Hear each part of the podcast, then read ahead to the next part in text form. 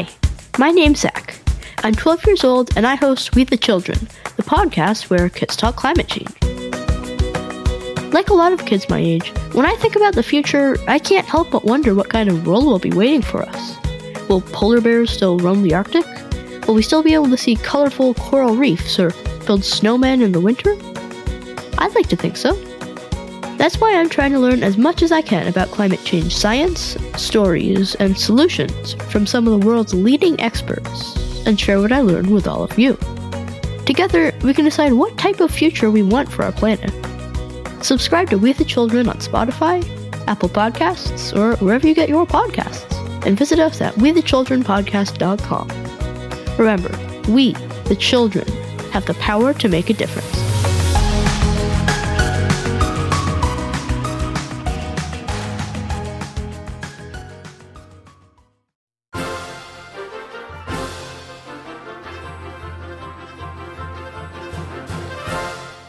Everyone. This is Nate. Here in the Show About Science podcast lab, we are hard at work on some great episodes for 2023, and I can't wait to share them with you. But while you're waiting, and in the spirit of the holidays, we have a special gift for you a true Show About Science holiday classic.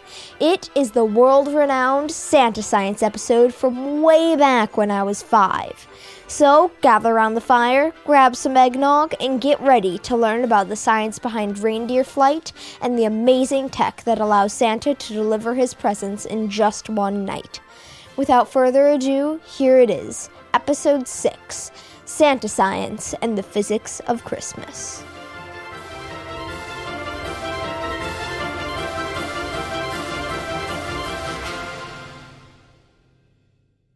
Hey guys, it's time for another episode of the show about science. This is your host Nate, and we're excited for another episode of the show about science. It's a very special episode about Santa science. I sent Santa some letters, and Santa's gonna be on my show today to answer my questions. Hello, Santa. Ho, ho, ho, hello, hello. Who am I speaking to? Nate. Nate. I'm a big fan of your show about science. Thanks, Santa. That's awesome. I noticed in your letters that you have sent to me that you are requesting some different kinds of toys that have not been made yet. Yeah. So, can you please uh, explain to me the Dingaching? It can um laser beam to like see inside of things and it can um make things invisible. Now, do you think this kind of a toy might be possibly dangerous, Nate? I'm still trying to like work on it. Anything involving lasers, it could be hazardous to people standing nearby. But I was most concerned about possibility of making things invisible. That maybe if you made something invisible in your house, that one of your parents might trip over it, not seeing it. we should talk to Roger, our head of research and development. Nate, what do you think about that? Let's let's call. Let's give Roger on the line here and let him explain. Oh, oh, oh, oh, Merry Christmas, Nate. Thank you so much for calling. You're welcome. Merry Christmas, Santa. Merry Christmas.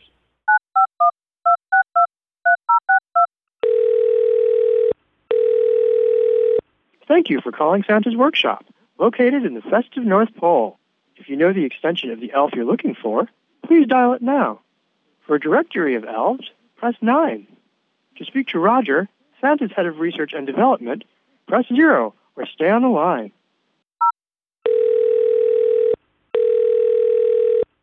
Roger Highfield. Hello? Oh, hello, is that Nate? Yes. Good to hear from you. So, I understand you're going to ask me some questions. Yeah. So, fire away and uh, I'll see how well I can answer them. Roger, can Santa make presents that didn't exist before? Oh, are we talking about your. I know you, you wanted to know about your dingaching that can shoot lasers and make things invisible. Is that, is that the one you mean? Yeah. I know that there are people working on that, a beam of darkness they call it, at the University of Singapore. But Santa doesn't like using this technology unless he wants to stay hidden, because he can also use something called anti sound to get rid of all those pesky sonic booms um, in his old sleigh. Uh, because obviously, if you make things invisible, you can trip over them. but there is a technology out there which plays with waves of light that can make things a bit invisible. You know, it's like the opposite thing you have with glasses. You try to make things sharp and clear. This does exactly the opposite. So it is possible to make one of these dingerchings. Yeah, it just might be able to sell them. Yeah, I think it's a brilliant idea. Although I think I'm, I'm worried what people might do with them. That's the only thing. Like I could draw like invisible things on like things. Like I'm thinking of making that invisible thing like for like paper so my grandma doesn't waste paper all the time. Yeah, in fact, there's another way of making things invisible. You you you've talked about one, and we call that a beam of darkness, or that's what some people call it. But there's another way where you can take a material, thin material called a metamaterial, which just is a fancy way of saying that it's been almost designed down to the last atom, and that can make light flow around objects. So you can imagine if the light's flowing you know, from a light bulb and then goes around an object, you can't see that object. It becomes invisible. So that's another really cool way to make things invisible. If you go to California, there's a great team working on that there. I see. Or you don't see. Or maybe not. Good one. So, how do reindeer fly? How do reindeer fly? Well, there's been a lot of speculation about this down the years. Some people talk about using genetic technologies to make reindeer grow wings. Others have said that maybe their antlers, their horns, are what they call fractal vortex shedding devices to help give them a bit of lift so they can fly. Some have talked about giving reindeer rocket packs. But in fact, Santa is using something called a warp drive sleigh at the moment. So the reindeer are kind of carried along for the ride just for the sake of tradition.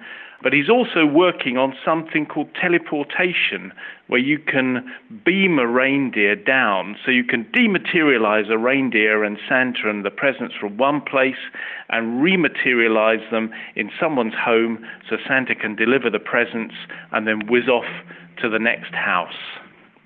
Okay, how does the present factory work?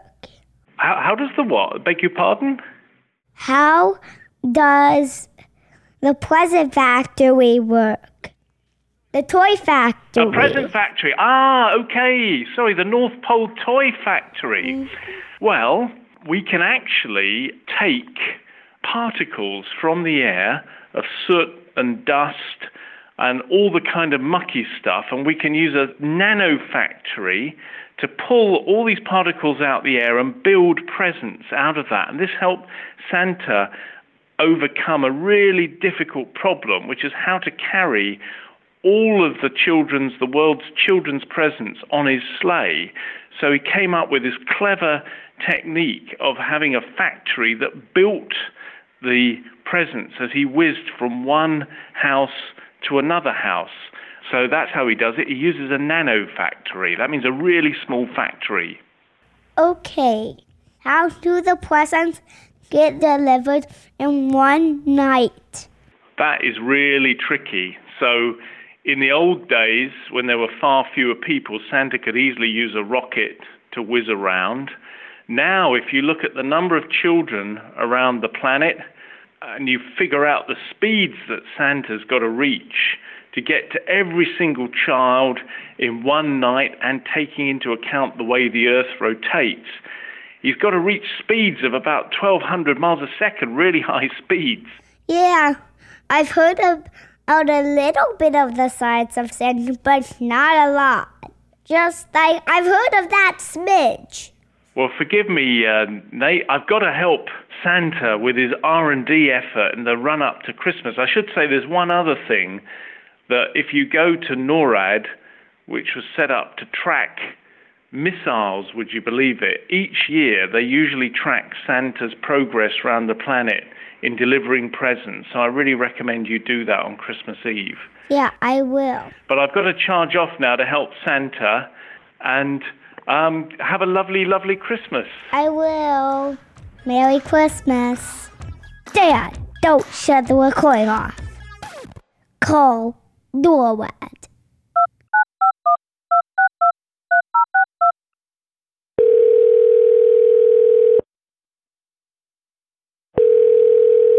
Hello? Hello. Hi, is this Nate? Yes. Hi, this is uh, Lieutenant Marco Chouinard. Hello. How are you? Good. So, can the Santa tracker track anything that flies into the U.S.? Well, basically, what we do is uh, we use the same equipment that NORAD uses every day, 365 days a year, to track airplanes, missiles, and space launches, and anything else that flies in or around North America. So we use the same system that we use every day, and that's the system we use to track Santa on his trip on the 24th. Does Santa know that he's being tracked? Like, does he see any of your equipment, like, following him? Oh yeah, we're we're used to working with Santa, so we've worked uh, uh, with him for 60 years this year. So we're really proud of that to have been uh, Santa's official tracker. So he's used to working with us, and he sees us, you know, uh, escorting him uh, throughout the world. I was just on the uh, NORAD Track Santa website, so I did see that. Oh, good. So I can tell you a little bit about the uh, system we use uh, to track Santa, if you would like to know that. Sure. Okay, so it all starts with the NORAD radar system called the North warning system. So this powerful radar system has 47 installations strong across Canada's north and Alaska. So NORAD makes a point of checking that radar really closely on December 24th. So we get an indication that Santa Claus is leaving the North Pole. So as soon as we get indication from our radar that Santa has lifted off, we begin to use our satellites to track him. So we have uh, various satellites around uh, Earth, and uh, those satellites have infrared sensors, meaning they can see heat. So with that, we're able to track Rudolph, because Rudolph's nose gives off an infrared signature or heat, and that's how we were able to track Santa and his sled. So the third system we use is the SantaCam. So back in 1997, we uh, installed some cool ultra high tech, high speed digital cameras around the world. Now, we only use these cameras once a year on December 24th, and usually we turn them on about an hour before Santa enters a country. And then we're able to capture a picture of him and the reindeers as they fly by. Ah. So, what type of heat does Rudolph's nose give out? Well, it's really, really hot and bright. So, because it's really, really hot, well, the satellites are able to see that. Could the satellites track any kind of heat from the infrared? Yeah, the satellites can track uh, any kind of heat, uh, from missile, from uh, when they launch, for example, uh, things in space, you know, with uh, shuttles or things like that. So that can track all of that heat signature from various things across the world. And there's one last system we use. Yes. So the last system we use is the NORAD jet fighter. Canadian NORAD fighter pilots flying CF-18's aircraft take out of uh, Bagotville, Quebec in Canada, and they welcome Santa to North America. Then, at numerous locations in Canada, other pilots take over escorting him. And while he's in the United States, we have American NORAD fighter pilots either flying F-15s, 16s, or 22s, and they get the thrill of flying with Santa and the famous reindeers.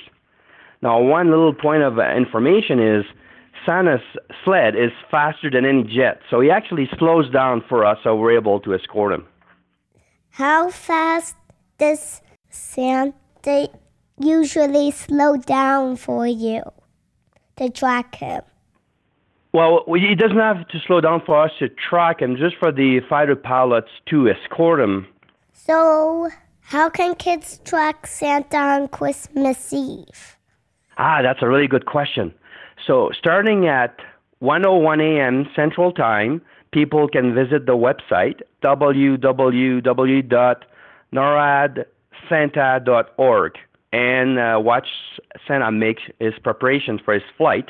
And then our NORAD Santa cams will start streaming the videos as uh, Santa makes his way at various locations. Then at 5 a.m. Central Time, people can call and talk to a live operator to inquire about Santa's whereabouts by dialing the following number 1877 I NORAD or 1 446 6723.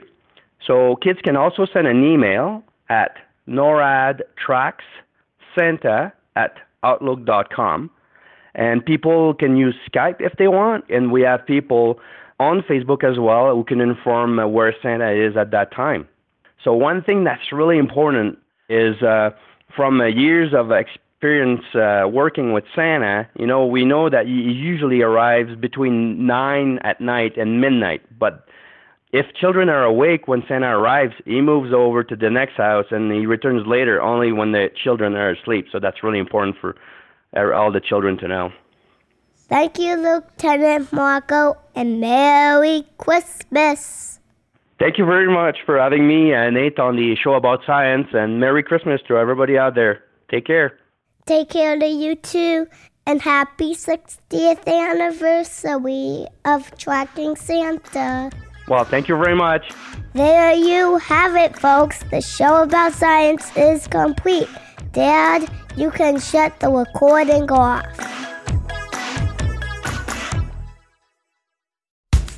Hi, my name's Zach. I'm 12 years old and I host We the Children, the podcast where kids talk climate change. Like a lot of kids my age, when I think about the future, I can't help but wonder what kind of world will be waiting for us. Will polar bears still roam the Arctic? Will we still be able to see colorful coral reefs or build snowmen in the winter? I'd like to think so. That's why I'm trying to learn as much as I can about climate change science, stories, and solutions from some of the world's leading experts and share what I learned with all of you. Together, we can decide what type of future we want for our planet. Subscribe to We the Children on Spotify, Apple Podcasts, or wherever you get your podcasts, and visit us at WeTheChildrenPodcast.com. Remember, we, the children, have the power to make a difference.